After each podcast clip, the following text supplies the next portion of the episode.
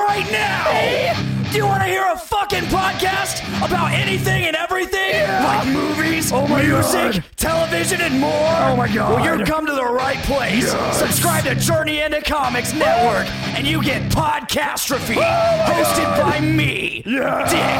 Dick. Why not throw a couple bucks to the Patreon? It's your choice. Yeah. This is a Podcastrophe. That sounds so awesome.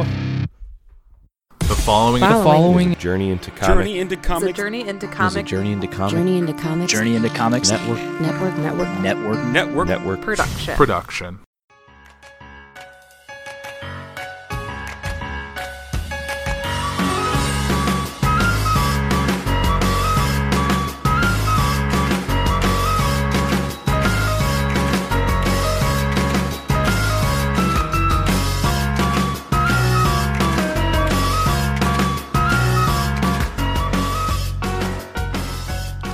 Hello, and welcome to another episode of Adulting Ain't Easy, where we talk about being an adult and why it's so dang hard to do so. I am one of your hosts, Liz, and I'm joined again by my dearly beloved husband, Andrew. Hello, everyone. Yeah. So, um, today is part two of our Africa storytelling journey. Um, I hope you guys enjoyed um, the first part with Johannesburg. I know people have been asking us a lot, like, "Oh, what's your what was your favorite part of Africa?" And we really, at least I've been having a hard time um, trying to come up with an answer because it's just it's so there were so many good and interesting things that happened. Um, so I kind of that's why we decided to do it kind of split. So if I had to pick like something from Johannesburg, I think my favorite part would have probably been just being at Humala, and I think you would agree with that too. I think that was the most immersive, relaxing experience there. Right. And again, that's what we were saying that the that Johannesburg and Cape Town are like almost two different countries in itself. Like they're so different. And that's why we're going to talk about today with Cape Town cuz Cape Town is more of the um like the urban living um city life with a beach. It was it was very. If not for a few things differently, it could have passed for a U.S. city. Right. Like it was very, it was tall buildings, like any like beach town or beach mm-hmm. city. Oh, but especially with all this humidity we've had today, and like since we've been back, I just want to be back where it was cool, and not and not humid, and it was just perfect. Like we mm-hmm. were next to water, and it wasn't humid. Yeah. Like I know probably in the summer there it's probably awful, but that's why we're not going in the summer for a while. exactly. But yeah, I think Cape Town, it, Johannesburg and Cape Town are like night and day different in terms of the experience, the cultural exposure. Like, if we would have went like just because like, we had an option to go just to Cape Town or just Johannesburg. If we went just to Cape Town, we would have been robbed of an African experience.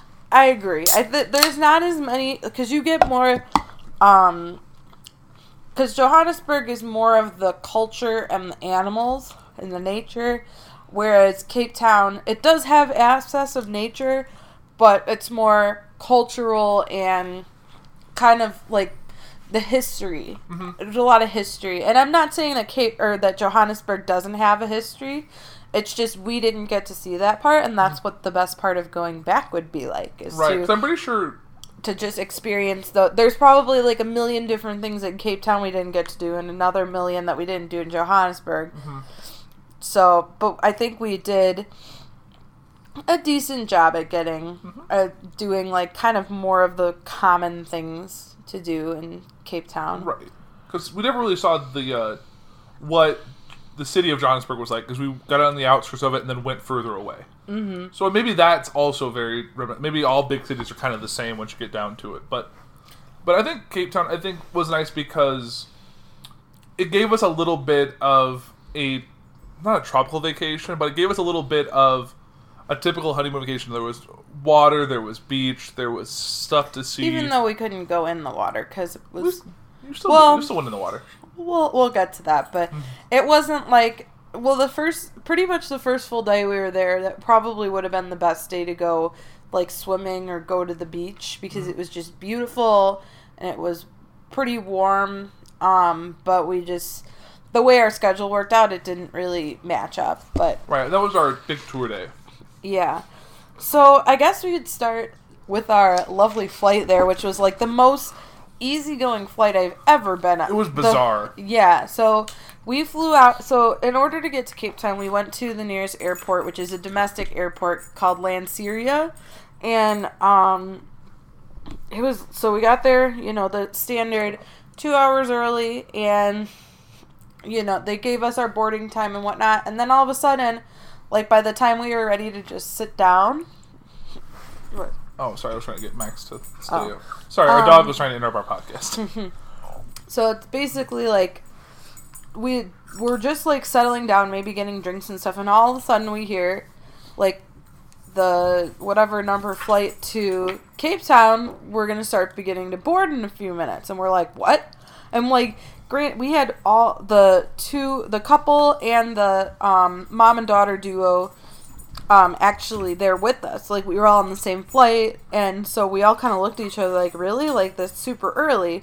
So we went over there and we loaded up, and we actually ended up leaving like 10 minutes early because the way that they do it, at least when there's no delays at this um, particular airport Regional. is or regional airport is if everybody's checked in they automatically start boarding which I know it's a small airport, so that's easier to do. But oh my gosh, how nice would that be if that actually happened in real life? Like Once in a, like when you're at O'Hare Airport or at something. All right, everyone's here. Let's just go ahead and go. Well, that one, like, it might just be because the plane sit around more there. Like at O'Hare, the plane you're on was somewhere else five minutes before it got to your gate. Exactly. So that was kind of the the.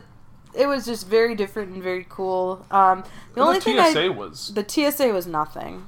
like, literally just as long as if you didn't have a laptop, you could just put your bag, take nothing out of it on the thing, and walk through fully clothed, everything in your pockets, and that was it. with your shoes on. Yeah, they'll still scan you and they send you on your way. Mhm.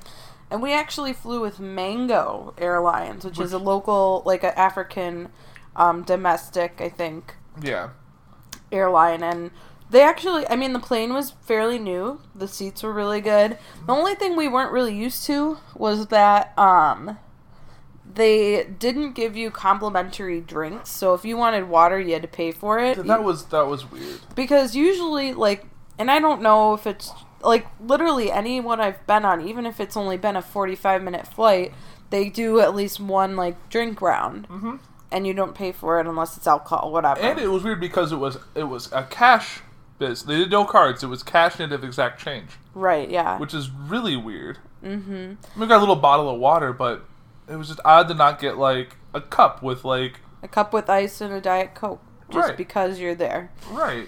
And I it, that was that was that was the weird one, especially because like we're lucky we had exact change. Or I don't think we even did. I think they were lucky they were able to break our.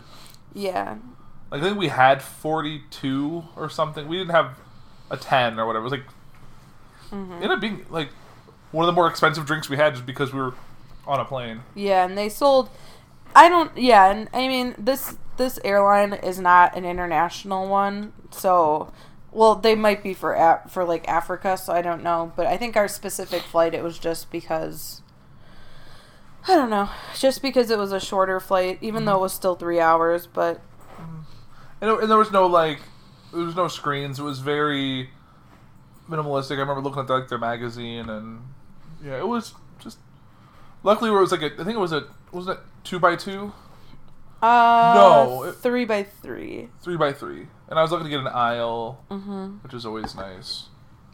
Stretch my leg out a little bit, but um, yeah, I they did have good legroom in that flight too That was, I think, I had to do the normal. I think they're and their uh, their little uh, the flight attendant spiel was more interesting.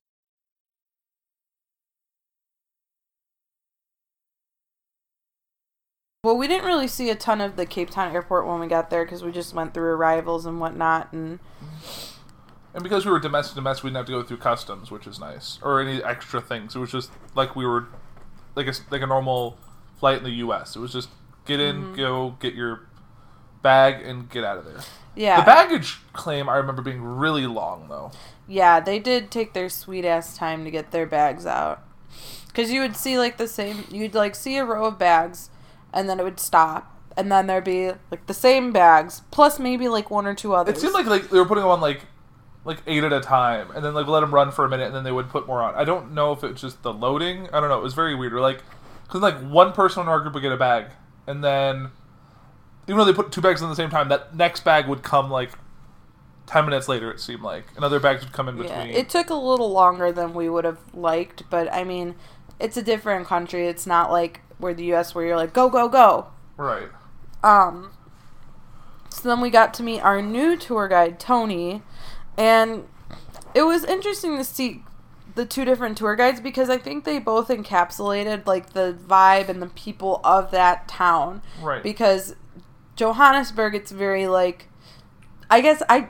It sounds weird, but very tribe like. Like, oh, we're family. Like he kept saying, we are family. Like, this is like an experience. Like we're one with nature. You know that mm-hmm. kind of spiel and then with Tony it was more like a cultural like this is what modern Africans kind of this is what modern South Africa is like Yeah. you know updated and all that Yeah, this I always think of like the the old little like not motto, but like thing of like my old hometown, which is at the corner of progress and history. And I mm-hmm. think that's a lot of how Cape Town is. They're they're they're a modern city. They've evolved a lot. They still remember their past and still take note of it. They're still. I mean, apartheid was only thirty years ago. Mm-hmm. Nah, maybe more than that now. Still, uh, so it's all very fresh, and there and there's the the culture thing, and you're getting like the typical big city issues that any big city has, and it's and I think yeah, both those guys really because they both were born and raised in the areas they were the guides for, yeah which I think is a which is a nice touch for because some people just become tour guides and only been living there a few years, they don't have the same experience. yeah um so yeah so really like we got there what around when we were there did we get there around dinner time or Yeah, something like like like like at four, like Yeah, so it was like we really didn't get to spend a mostly like that day that we got there was mostly a travel kind of like a travel thing. So we so we ended up where we were staying in Cape Town was actually they're called luxury holiday apartments. So in essence, it's pretty much like having your extended stay because it had Yeah. a kitchen, it had um, I think some pots and pans, a like stove, Yep, stove, your bedroom, bathroom, and then like your TV area. right? It was very yeah. It was definitely a nice change because we were, you know, when we were in Johannesburg, it was just the standard hotel room. And I think if we would have had a standard hotel room, I think we might have killed each other because it's just a lot of close quarters. Um, and it was nice to kind of spread out and have a separate bedroom. Yeah, and because I know Andrew sometimes has a hard time sleeping, and at least in this apartment, you know, if I were sleeping, he could go, you know, he could go in the living room and do something rather than like just sitting in the bed and feeling trapped. like watching like either watch TV or go like to the table and go through some stuff and I wasn't. yeah because like when we were in the rooms there was like well the bathroom's here the bed's here the TV's here it's all within like almost like arm's reach of each other and then Liz is asleep so I have to be very quiet I can't like get up and get out of bed because she'll wake up and there's no other chairs like any of the other rooms we had had no other chairs in them mm. that I remember it was very much bed bathroom It wasn't like a U.S. hotel room where there's usually like a desk and maybe like an armchair. It was or a couch or something. or couch. Yeah, it was very much like the, a lot of them had like a separate, not separate living space, but yeah, like separate like common areas yeah, that weren't like in the room. They expect you to like leave your room. Like this, the room is just for like sleeping and getting ready. Mm-hmm. But So that was a nice thing. And then we went to our first restaurant, yeah, which was called Balducci's, which was a like literally we walked in there and the look of it, it was like a Maggiano's type thing. So you felt like we were in like I don't know, like casual clothes, and we walk in, and I'm just like Andrew, we are so underdressed right. because I was wearing like a t a nicer like graphic T-shirt. I wish we did, we didn't changed from the flight. No, we didn't have very much time to like. It was basically, I think we maybe had like a half an hour, and then we were gonna leave for Yeah, dinner. like enough to like clean clean up, refresh deodorant, all that, and then like yeah, go up, your bags off, and then we'll like in a half hour we'll come meet down for it. Like okay, so it's like basically like, drop, get situated, take it all in, drink a glass of water, put some freshen up a little bit, and then go. Yeah, so when we walked into this place, it was like super fancy. But then, as kind of like as time went on, there were people that were coming in more casually, which was nice because I was like super worried that, oh my gosh, are these the kind of restaurants they're going to take us to? And I don't know if I have enough clothing to really accommodate for that. So, Right. And it was interesting that this place was also a place we ended up spending a lot of time at, had a lot of meals at, which is like this big mall, essentially. Yeah. It's called the V&A Waterfront. And so basically those it they were named this these waterfront areas were named after Queen Victoria and her not her husband, her grandson Alfred? Uh, yeah, I think it was Alfred. Yes. And so Because both of them did different things for Cape Town, and this was their honoring of them. yeah, so um so with that there so there's the waterfront but then they also have turned out like kind of like a boardwalk situation and also like it's just a big mall like the victoria wharf mall is like a tip like a huge like us mall but then the alfred is more of like the Specialty shops. yeah it's like Like more like a and. it's more we never really went in there but like it's definitely more like kind of what it used to be like like more of like in the past how the mall probably looked like and then the victoria was more of like modern times Like, And they had a lot of, like, very American. Like, like an H&M, a Levi. Um, they had all these designer stores right. all over the world and Yeah. It was quite overwhelming when we walked through the first time because i was not expecting to be like in this basically this giant mall They had a grocery store in the basement. hmm but That we was- didn't find that out till later That was interesting. Yeah, so so the place and it's funny cuz the place where we first had dinner had probably like 10 to 20 pages of just food and like there's just it was so it was overwhelming. We call, probably could have spent all our meals there and we could have had something different each night because there was so much food Yeah, there. I think I'd rather gone there to that other restaurant we went to, but we'll get to that. Mm. So it was just the food was really good and I remember just- the um because um we had garlic bread for the table, and the garlic bread was literally like a pizza with like car. It was like a pizza sized like thing of that's sliced in like actual like pizza slices, and then it had grilled onion or sautéed onions. caramelized onions and the, didn't have any sauce. It was just like the olive oil kind of coating. Which actually and- good. And I don't like onions, and I thought it was pretty good. I got I didn't get mm-hmm. one with like heavy with onions, but it was I thought that was pretty good. And then mm-hmm. some people got pizza. I got I think know- you got pizza, I did get margarita pizza, and you got like some pasta. dude. It had like ham in it. It was it was pretty good. Mm-hmm. We, that was not being our only leftovers from the trip because that was the one restaurant we felt like we could comfortably take leftovers home. Yeah, well, especially now because we had a, a f- actual fridge. It wasn't like a mini fridge, and we and we knew ahead of time like, okay, we're gonna have two extra days here, so we need to like, if we're gonna have leftovers, let's Stockpile. stock them. We ended up not needing it, but Mm-hmm. it worked out. Yeah. So then after that, we kind of got to explore the mall a little bit, which was kind of, which was fun. I mean, it was cool to see what was around and, you know, just like trying to acclimate ourselves because a lot of what's going on and a lot of like, um, what we were doing is surrounded by that area. Because once you get downtown, it's kind of hard to figure your way around. Uh-huh. So at least with the V&A waterfront, it's a little bit more. It can be confusing, but I think when you're there, as long as we were, we were able to pretty much figure out our way around. It's really interesting because it's the way it was located. The front side and the back side were both facing water. Mm-hmm. Because one was like the inner harbor and one was like the ocean, and it was very, it was very interesting because like the back side was more of like, oh, like if they're gonna do a concert, they would do it on the like on the back side. They have like this like big band shell that always has like a screen on it so they can play whatever, and there's seating for small bands. There's street performers. There's a big Ferris wheel there's bars with outdoor seating. There's other like outdoor kiosk type shops, and there's a ton of stuff. Yeah, so I mean, it was really easy. Like when we were on, we had two extra days to just spend it on the waterfront because there were so many different things you could do and to occupy your time and stuff. So that was really nice. So then our first full day we were there, we were um, basically kind of left to our own devices For oh no, was that the first it- day was the ostrich farm or was that? I always get so confused, but I thought the first full day we went to the ostrich farm.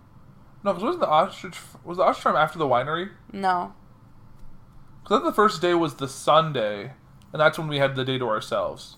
Unless we did the ostrich farm and then did that. Did we do the ostrich farm and then that? We did the ostrich farm, then go to this. yeah. So we went. So originally, No. yeah, because Monday was Monday Fun Day was the wine day. Okay, and so that was after we went to the jewelry store.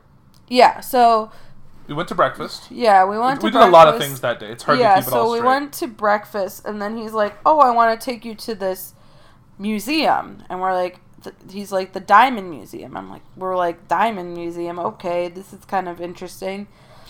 Turns out it's actually a jewelry store with like a they have like a historical kind of tour of this specific company. Plus, their uh, like where they make it all. They had like all their Mm-hmm. like their setups where people like actually work. It was just a Sunday, so no one was there. Yeah, so and they, it like, was bizarre. Sorry, I don't want me to jump on No, you, but it was fine. just like when we go up to it, there's just a guy sitting, and there's this big door, and I'm like, "What the hell?" And you talk to him, and then it's like, "How many are with you?" I'm like, "I don't like how this is going. This is a little weird." Because we're like in like the middle of like kind of the industrial district. Mm-hmm. But they do it because I mean this this is like a high end diamond air Like store. expensive diamond. Yeah, so they were kind of like they're very on high alert. Like we couldn't even go to the bathroom without having someone with a key card let us out. including like one door has to be locked before the other door can be unlocked. It was very very secure. But we Mm-hmm. once we were in like the showroom after we did like the tour, and got to see like, oh, this is how you know when you're close to diamonds. This is how you know where the yeah, different types the, of this diamonds. is the type of rock that you see that people that indicates that there may be diamonds there. This is so what when people are digging down, they're like, oh, we're on the right track, or oh, this is a dead end. Yeah, and then they had like the different like the different stages of the diamond and then they also had like the history of like, oh, this is what you know, a guy- diamond ring would look or like a diamond piece of jewelry would look like at these different eras of time and Right. And That was really and cool when different cuts at. came out and hmm how it used to be like at some point they didn't even like have the diamonds finished. They were just unfinished diamonds in like a setting. Mm-hmm. So they're all like rough and jagged, and it was more Yeah. kind of eclectic. And it told like, oh, this is the guy who first gave diamond to someone on like as a proposal, and that's what started the tradition. And Mm-hmm. It was very interesting. And they had like also like famous diamonds, like they had like the Hope diamond. well, it was like a replica of Well, it wasn't the actual ones, obviously, but yeah, it was like famous diamonds through time, and then They showed us like they have a special cut that they do on their diamonds and, And the setting. customers the cus or the the customer the actual store is called Shimansky and they do have like stores in the US but it's mostly a South African kind of right. jewelry store. we did find out they did have like one on like New York, but they didn't have one in Chicago, and very specific and yeah, Yeah, they had a couple of like different like signature um like they had the signature like their cut that they do that's different and then they have a couple pieces that are like that's kind of like their bread and butter kind of thing. it's And we did look at the prices. the one ring that like didn't look like it was even held by anything. It was just like looked like it was just being like cupped lightly by uh, Mm-hmm. the band.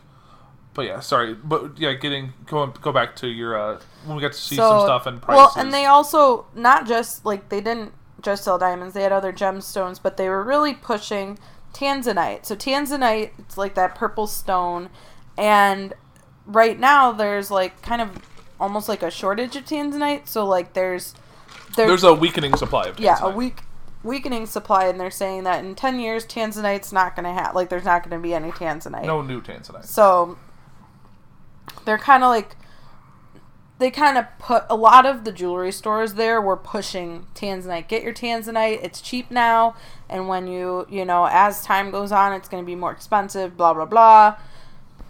And um yeah, and then there was one piece that Andrew looked like, even though he was just like, oh, like look, that's really cool because it was like a butterfly, and um pulled it out and they gave us the price, which is Well, funny. first they give you the price like when they do the conversion and Mm-hmm. the day rate of the value, and it's like, oh, it's still that. I was like, oh no, no, no. Yeah.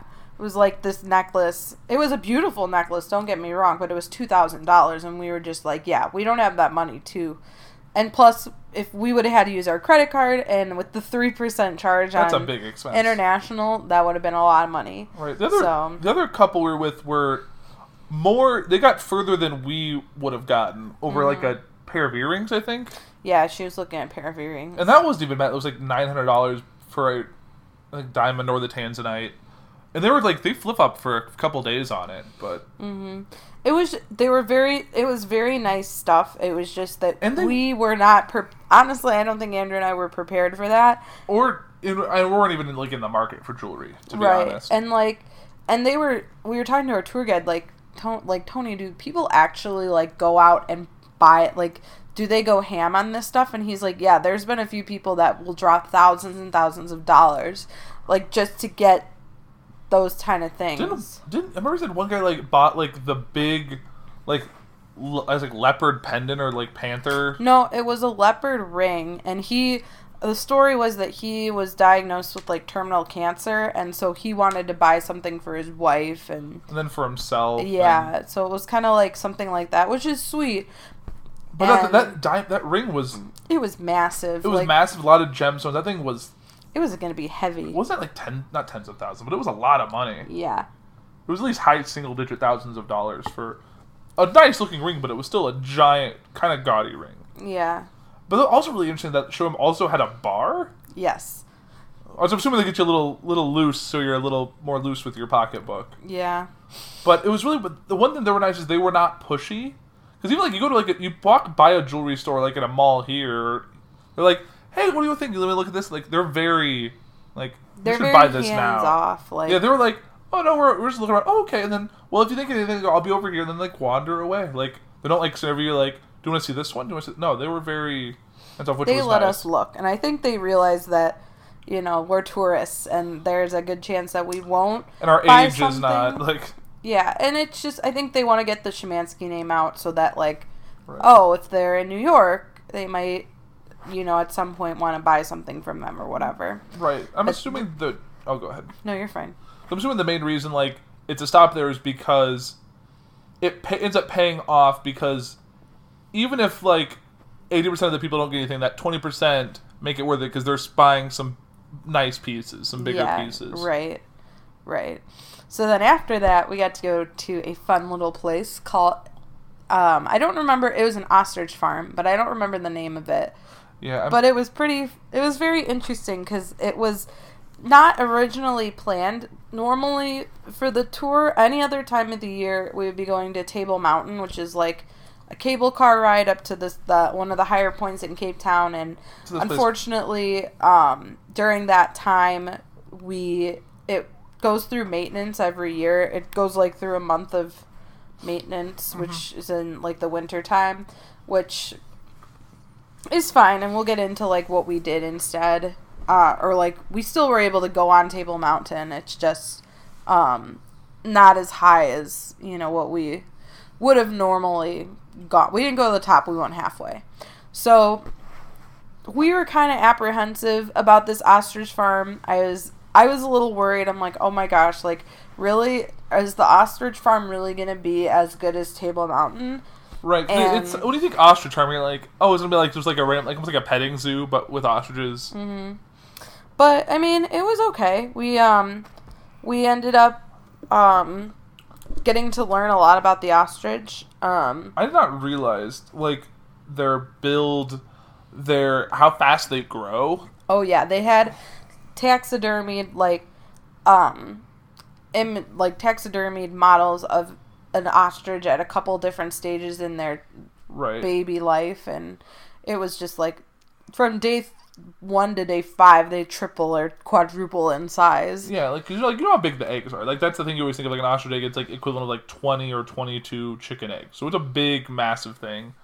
And they show like, oh, here's when it first hatched. Like, oh, it's a tiny little thing, and it's like, like they could have told me this is this is at birth. This is at uh, four weeks. This is at twelve weeks or something. I'm like, oh, that makes sense, but not like, oh, this is one day, three days, five days. It was like that thing is growing quick, mm-hmm. and like it puts on like a foot in height. It so seems like.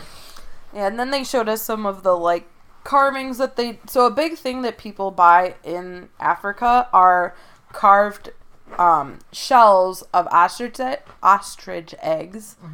Um, so it was cool to see like some of that, and they actually the ones that they had in the gift shop are ones that they've made um, on the farm, which was kind of cool. And then we got to go and feed the ostriches, and they actually had like they had probably like eight different pens that you could feed them with, but literally it was like ostriches and emus as far as the eye could see Oh yeah. in different pens. And Do you want to tell them what you did before we fed the ostriches?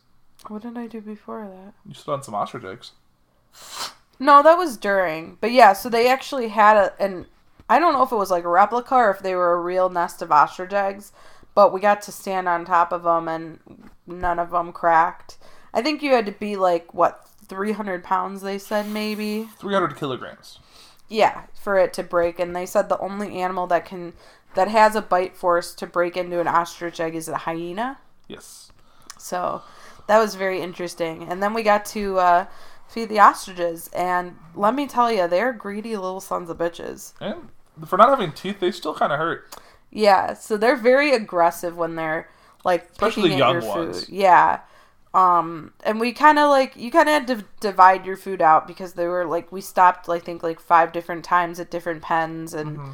got to see both male and female. We got to see um, even though emus aren't even native to Africa, they still had emus that you could feed, Yeah. which I thought was interesting. And I did not realize that uh, that the male and females were different colors. I thought it was like just like you know like how cows come in cows come in different colors. I Mm-hmm. thought it was just like oh there's the black and white ones then there's the gray ones. No, Nope. the men are black and white, and women are gray. Yeah, so that was really interesting. But the funniest thing was when we were so like Andrew and I are like trying to kind of portion out for each pen so we could feed them equally. One of our the Melissa, she had her bag and she was feeding a ostrich and he took the food out of her hand that she had for it and then it took her bag and like flung it Into and- the- into into their the feeding pen and then all of them come and get it and it was so funny because she freaked out ah! so bad because she's kind of like a She's smaller. she's smaller and like she's not like it's not like she likes animals but it's like It was still kind of wary because you know you know they're wild animals yeah, she's it was definitely you could tell it was definitely not her idea for this vacation. but she still enjoyed She had a great time. Mm-hmm. And but- so that was really fun. And then we got to see they actually had crocodiles and cheetahs on the on the property. So we got to go see those too. And the che- it's not like the cheetahs are like far away. Oh no they like lay right up against the fence where you're looking at them so that Right. was pretty interesting. Sorry, I just have to talk about how they like how the ostriches and the emus get your food. Because it's almost like it's like it's it's pecking, but since their beaks are kind of rounded, it's just like colliding with your hand, and sometimes they'll like open mouth like grab your hand, mm-hmm. and sometimes their mouth's dirty, so you just have to like Mud you, you put mud slash poo on my hand. Thank you for that. And the emu was just mean because theirs are more pointy and it's just sharp. But yeah, then we get to see like the little baby tortoises and the young crocodiles because they don't obviously don't let full size crocodiles raise up there. Yeah. So then after we went there, we kind of got to spend the rest of the day kind of on our own. We didn't tour the aquarium. We did so that basically we started off the aquarium. Um, we kind of had bigger expectations, um, but what we found out about the the Two Oceans Aquarium is that none of the fish are actually like bought and sold. They're more rehabilitated.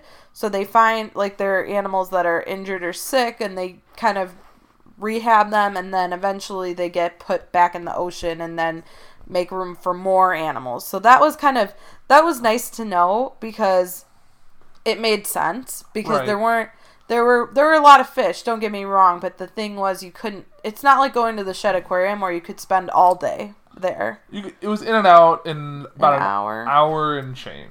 And like, because no, no, nothing there was a permanent resident. yeah things were there either for specific study, for rehabilitation. Like there were like they have this thing they had like a predator kind of exhibit, and literally it was two sharks, maybe Mm-hmm. three, yeah but and then it's, and, it, and like some had like minor injuries and stuff. It's like they were injured, they were brought in, monitored get back up to 100% and then released. And Mm-hmm. but it was still very very interesting and being able to give you very close like this like giant uh, uh, tank that like literally you're at the bottom and you you can see the water level all the way at the top and you're walking through the tunnels and you can see the sharks swimming overhead and one of them like turned and kind of came at us and then changed course the last minute. It's just still surreal to be like that close to something like that. Mm-hmm. And then, so then after that, there's we got tickets to go on this bus tour. So what they have is called the Hop On Hop Off City Bus Tours, and there's different routes that you can take throughout Cape Town, and they take you to these different landmark areas around in the area. So that so that day we decided to go um, the Table Mountain route. So we were still able to go to Table Mountain, but we couldn't go up the cable car. It was basically the bus drove all the way up to the mountain. You got off, you took your pictures, and you left, which was, It was fine. still it was still beautiful. oh yeah, we got amazing. It's still know- very high. Like we were still like halfway up the mountain. yeah. It's still it was still a beautiful sight. You still got really good pictures and stuff.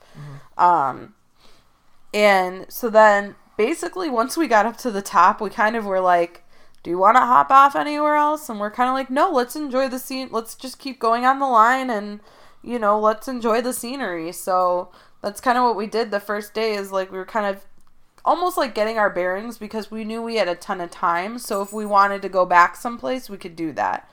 So, I mean, there were so many different places we saw. We saw on that day it was like Camps Bay, which is like a really nice beachy area with a lot of good restaurants and Like stuff. fancy, not like houses, but they were kind of like condos, like stacked condos, like waterfront, modern buildings. Mm-hmm. waterfront property that have all like we got to the whole thing about how how it's evolved over time is they've been kept building up.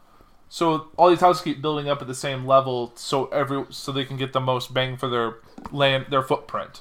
Yeah, they wanted everyone wants a beach view, so everyone keeps going higher and higher. And it's really interesting is uh, how I learned is like some people who live there, like their parents or they bought the house however long ago, and then turned it into like a four flat condo. They live on one floor, and then rent out the other three, and that pays for everything. So they basically live for free and just maintain the place. So it's like a big investment up front, but then they get to basically live on that for the rest of their lives, which is kind of sounds relaxing. Yeah, no kidding.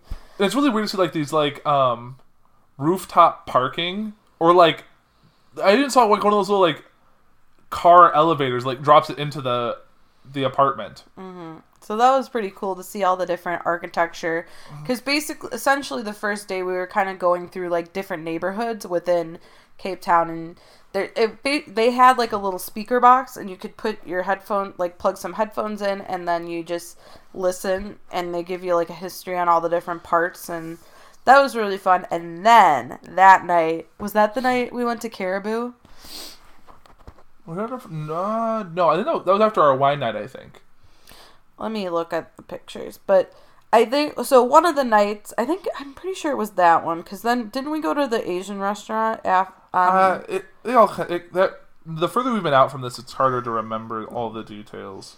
hmm Uh, yes, it was that night. So Karibu, actually, the restaurant that we were at, our um, tour guide actually used to work there. He was big in the. He just like was a jack of all trades. It seemed like, and um, he, his wife actually still worked there as one of the general managers. So um, it was it was amazing, like fine dining and um, very like I guess traditional South African food. There's a lot of like game meat and stuff, and Andrew and I decided to split the safari platter. So we got to try a bunch of different. Um, we got to try different meats. We had warthog sausage, which I think was by far my favorite thing that we had there, for oh, sure the warthog was it delicious. was delicious. And then um and then we had kudu or no, was it kudu? It was one of the antelopes. We had like a s- I antelope steak. I think it was kudu. No, No, was it impala? It was impala. well, kudu was the carpaccio. I think Yeah. with along with We had crocodile carpaccio. It was just like a big thing of meat. Mm-hmm. And it was delicious. And um it was called the was it the yeah, I the just said safari platter. Did you say safari platter? I'm Yes, sorry. honey, you I gotta got I got listen. distracted by the phone. So yeah, it was very. it was very good. And then they even better part came out was The they actually um every Sunday night an old employee of the restaurant actually has a tribal singing group. So the Or a church choir. or a church choir, yeah. So Kinda she, tribal. yeah, and so she and the group comes in every Sunday and does like a performance in and around the the area. And they actually so they did their original like singing and dancing and whatever. And then um I think I'm pretty sure Tony went out and told them that Andrew and I and then Frank and Melissa, we both just gotten married. So they come in and they do this whole like marriage kind of like the songs they would sing at a wedding. And like at that point I almost like it's so beautiful in the moment and I was like Melissa was in tears. I was almost crying like they did this whole like um they like they had like a head wrap that they put on the women that's what they wear on their wedding day and the men got a special hat and it was just like really overwhelming because I was like, oh my Being gosh, sung at yeah, very like soulfully. Like it was Yeah. very intense music, and it yeah, it was definitely. I wish I would have gotten, but like I was so immersed in the moment, I didn't think to record. Mm-hmm. I went recording like their general singing. It was just very intense, and there was definitely people at the restaurant who did not expect it because you could tell some very confused diners. Mm-hmm. But it was it was definitely amazing, and we had that, and then we had like there was an issue with like our desserts, so he brought a he got us ordered us a dessert platter too, so it was just a ton of desserts after that, and just mm-hmm. full to the brim that night of just yeah. We never had a night where we went hungry. no, not at all. Like we thought, like oh, the portions are going to be smaller. We're not going to eat as much. We'll probably end up losing weight on this trip. Far from it. It was Yeah, we got spoiled, rotten. because mm-hmm. like every meal is like oh you should have dessert, which I think we talked about last week. But it was just especially now that we're here. There's like we're on restaurants, so it's like restaurant portions and extra options. Not like oh this is what we're giving you. This is like oh you can order what you want, and it was just oh it was a thing. Yeah. So then that was just be that experience at that restaurant. I think that was probably my favorite place that we ate. Was at that restaurant. Yeah, I would, I would, I would second that. I think that was. I think no play, especially because like I think the next night was when we went to the Asian restaurant, the. Asian restaurant, which I know we did it because um, the two people that were with they were from Indonesia. It was mainly for them just so they could have some familiar food, which is Mm-hmm. Which fine. I don't though- think that they really even minded that we were, you know, like Right. it, they could have probably cared less about what They'll, we. they'll get it. It's like taking us like if we're trying like oh we're gonna take it to like a state like an American steakhouse because just so take like no I'm here to have the other experience. Mm-hmm. So then, so then the next day was our Monday fun day, as I like to call it, because we spent the whole day wine tasting, and it was awesome. We went to Three different, four different wineries, three different wine. Well, so three we wineries. we went to we went actually tasted at three wine. Yeah, we went and tasted at three wineries, but then we stopped at four because there was this beautiful winery that um I think they said it might have been closed at the time because sometimes in the winter they'll close places because there's not a lot of tourism. So um we went to an area called Stellenbosch, which is like a big like it's like winery after winery after winery after winery and um they it was awesome. Like I felt bad that like cuz the um mom and daughter from Indonesia they didn't drink, but even still they were like taking pictures, like it was still beautiful. You know, and they still I think they enjoyed themselves for the most part. Um That's when I had my very millennial breakfast. yeah. It was Your avocado toast and hummus. my yeah my avocado toast and hummus. So it was yeah it was uh, So we actually had we started off with breakfast at the winery. yeah So that was really nice and it was really there was like that that random like church group came in to like had like their usual like dinner and like breakfast and meeting. No, that wasn't a church group. That was the owner and her family. Oh, it was. I thought it was a, Yeah. like a group. Okay, That's never. What that's what Tony was saying. He was like, "Yeah, that's the owner and that's her family." And I think it was just like a celebration of some sort. And um, yeah, that was. it was really good. The and wine- I was very. It was. The wine was pretty good. We only ended up buying from one place. yeah, the wine. I, the, the the wine was fine. It just didn't wow us. I think was wanted- our We wanted something that was different from anything that we had had we could get in the states, I mean, it was all very good, but there was one that stood out a lot, and it was the Maria wine that we got. It was at the second place that we went. Um, and originally we weren't even supposed to go there, but our tour guide kind of worked his magic a little bit, and we got to go in there. And it was really cool because the wine tasting we took was called the Short Story Collection. So each of the wines that we tasted had their own little like story behind it, which was really cool and kind of got a lot of history behind it. Um, and the one that we ended up picking was the Maria, which is named after the woman who kind of brought this um, winery, kind of brought it she to was the, the- state that it was. She was the wife, the widowed, right? Mm-hmm. And she yeah, she took it to the next level and kept the she did a lot of it herself, like Mm-hmm. picking the grapes, um, making the wine, things like that, and that was really cool. And it was a really good. It's a really good dessert wine. You can only have maybe half a glass of it because it's so sweet, but it's totally worth it. We did get a bottle of rosé that was like on sale because it was like the end of the season, or they And were that was just pretty good too. yeah. We had to bring that back with us. We didn't try it till we got back here, and it was yeah, it was fine. I really wanted to like the caracal I know. because this the story. It's caracal is like a uh, a small Elusive cat. yes that they didn't they thought was like a didn't think it didn't exist for a long time. Well, and they thought that there weren't any in the area anymore. Right, and then like they found it, so now they keep like areas of the winery un uncultivated, so these caracals can because they have a symbiotic relationship because the uh the uh The caracals eat the mice. the mice and the guineas and things that would eat the grapes or mess with the f- crop. And like the caracal wine had like a pic. The artwork was the caracal attacking a guinea, and I thought that was kind of cool. And I really wanted to like the wine because it, the description and like the flavors, I was like, oh, that's right up my alley. But it was just, it was dry and it just wasn't what I thought it was going to be. And unfortunately, that just one that was not worth bringing back. But we still got like they had pictures all over the place of like Mm-hmm. the different drawings that were on each wine bottle, so you could take pictures. Like they were like big canvases you could Mm-hmm. take pictures of. And I like that uh, we kind of we weren't really supposed to go there because they were booked. Well, But- I just said that. Am I really not like I, You're really li- like I'm repeating I, about a lot of stuff that I'm saying today, dear.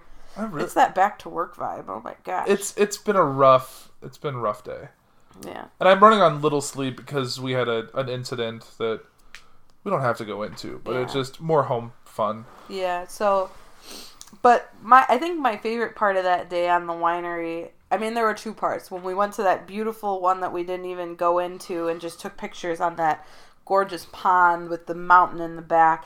But I also liked even though it was freezing cold because the wind was just like unusually cold, we went and saw cheetahs.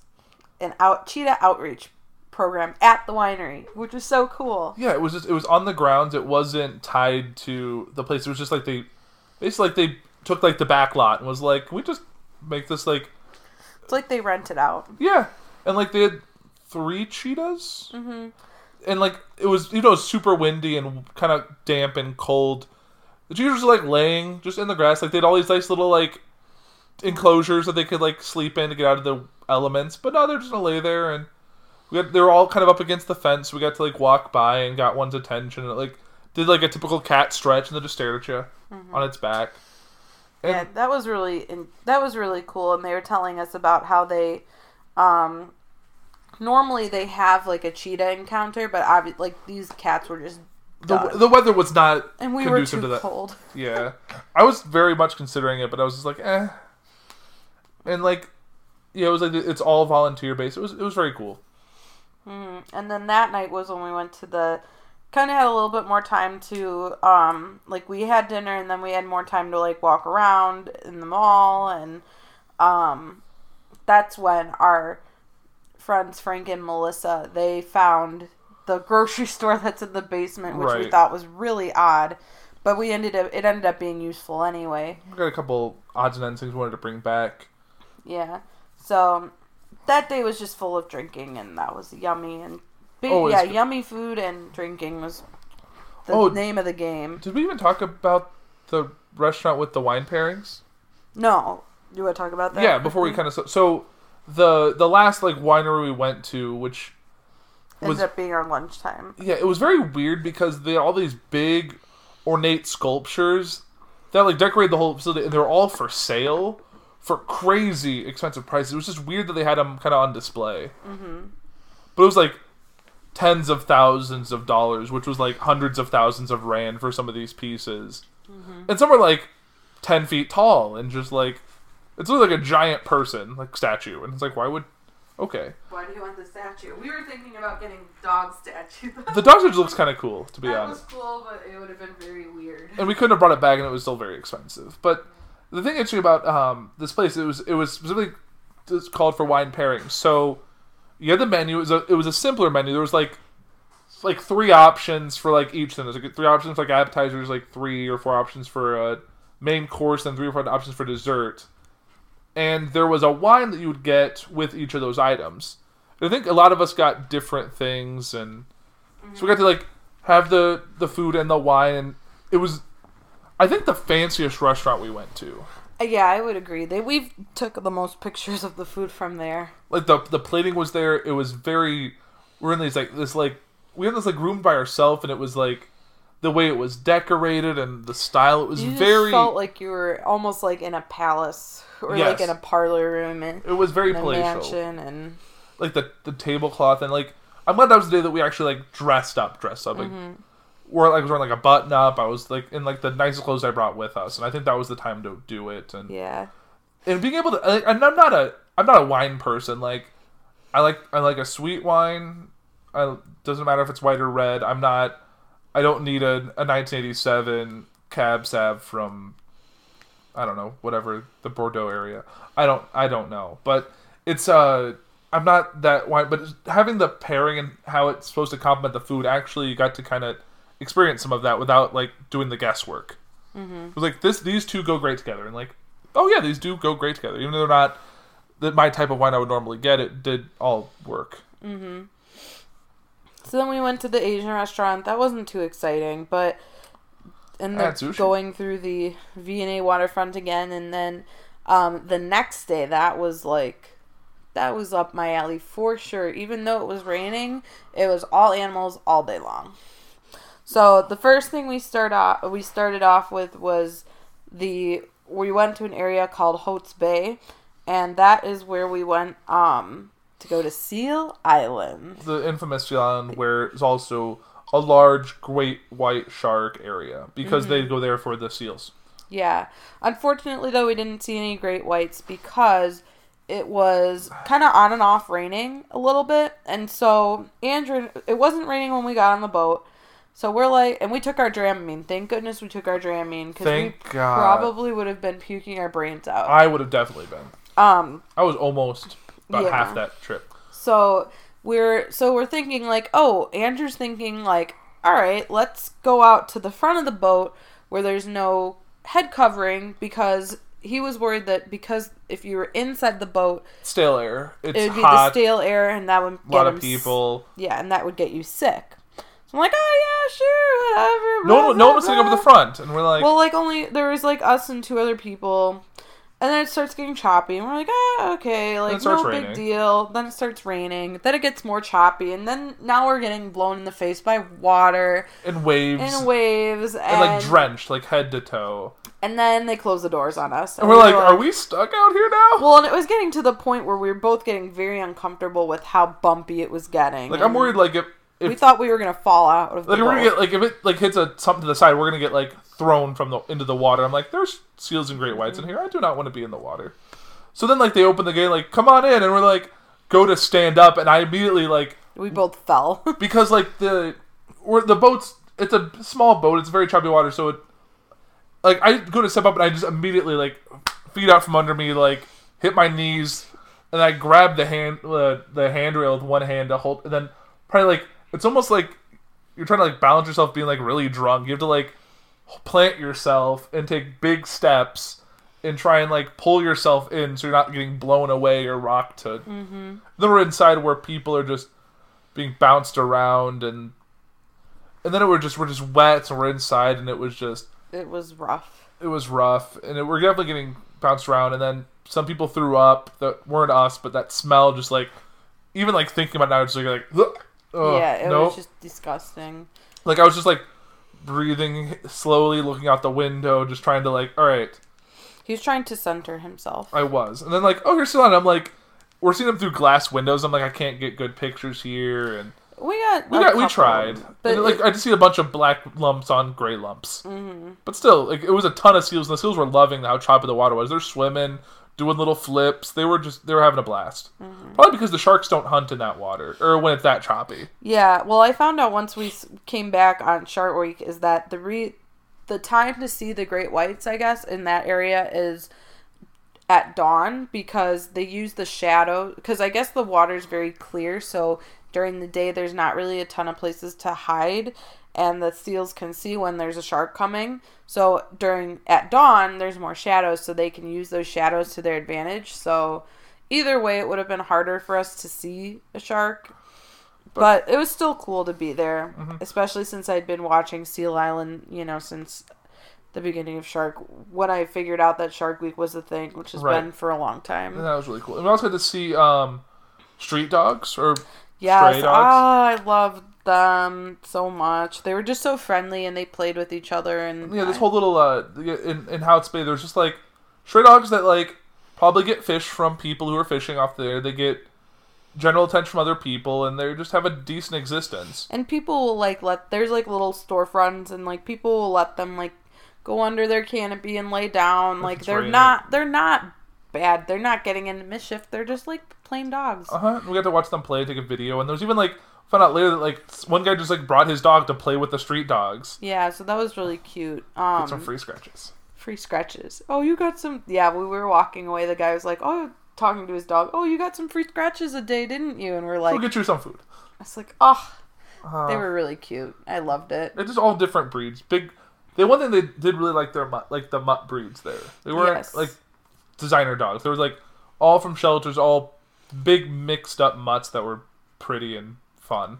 Yeah, and well, and that's another. We completely forgot to mention our little adventure. So there's With a the Wolf Project, Yes, so there's this project that's on the V&A waterfront called the Wolf Project, and basically what they do is they actually have like a shipping container that they've turned into like a dog, a puppy playhouse kind of thing. Mm-hmm. So there's an area at the bottom that that you can like walk in and you can actually sit with the puppies, and then there's kind of a ramp that goes up to the top, and they've plexiglassed in like a little play area, so if the dogs get overwhelmed by people or just don't want to be around them, they're on the top and they can play and they've got toys and turf up there. Mm-hmm. And then they had a ton of volunteers that would literally like the older dogs, they would just like sit around, they had like different water bowls out and they would actually have people like either volunteers or potential adopters would like could walk them up and down the the um the waterfront and it was really cute and it was really fun to see them and it kind of gave us a taste of home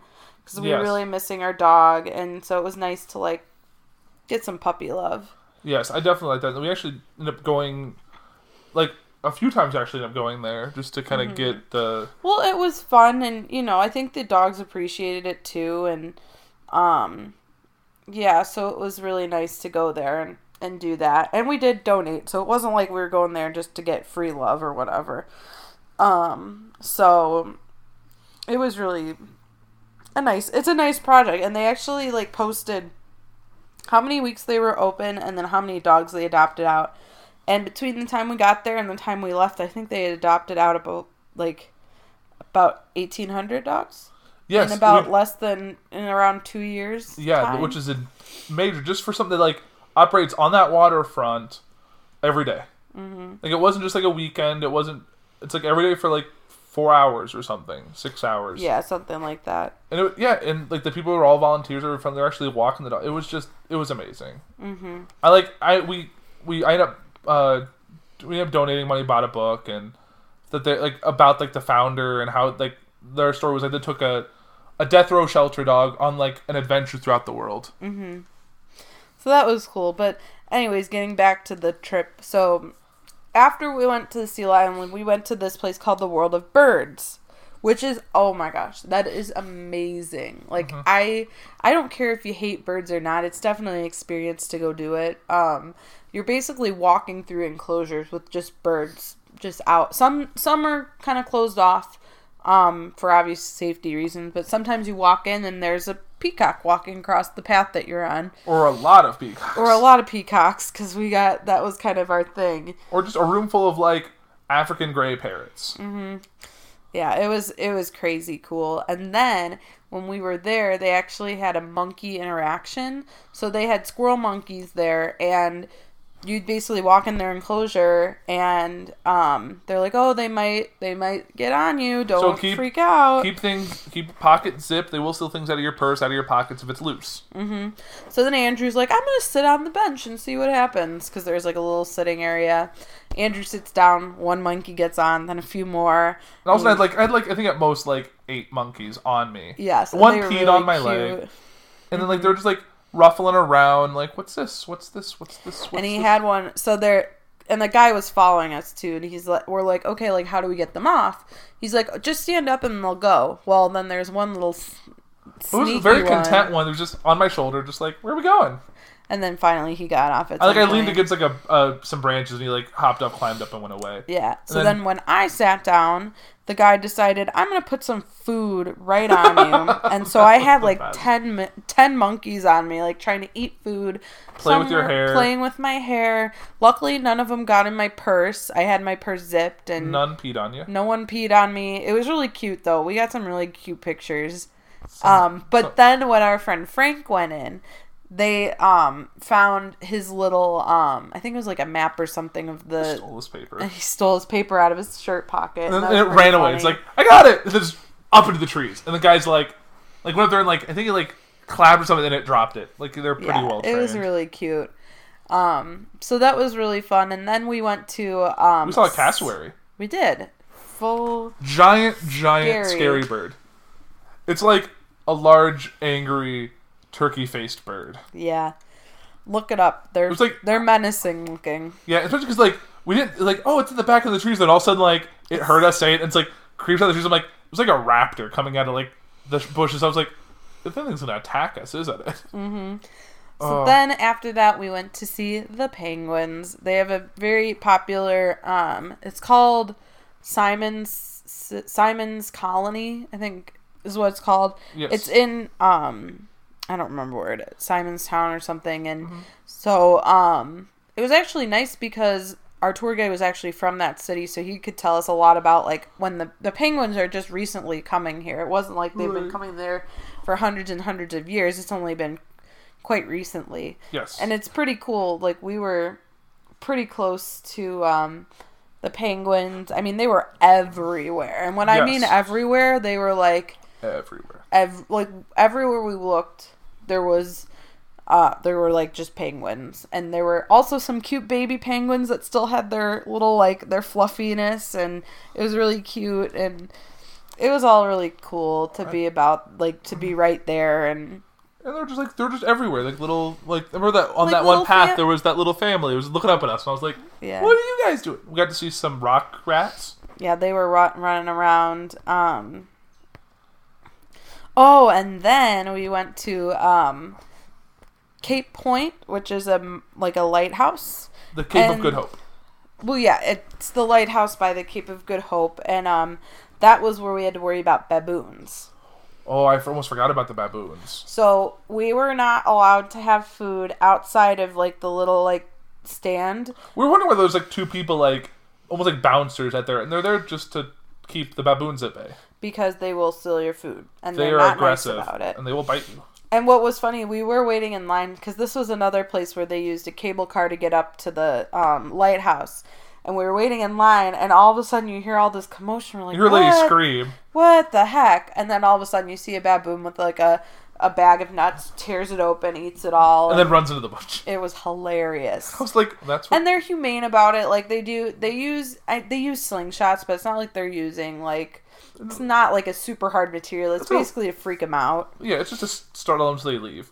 Yeah. And like I saw, to see one with like a baby on its back or stomach. I can't remember how. It was just carrying a baby. and then there were like some that were on getting on top of cars and Like they said, like they make sure like don't like open your trunk, don't leave like a window open. They will. they will get in and mess your stuff up. They're they're there looking for food. They're Mm-hmm. so used to it. They're like squirrels. They're looking for something easy.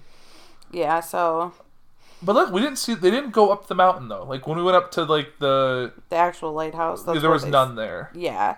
But man, it got windy because we're getting Yeah. high. We're very high elevation. It was that was the same day. It was so choppy and windy.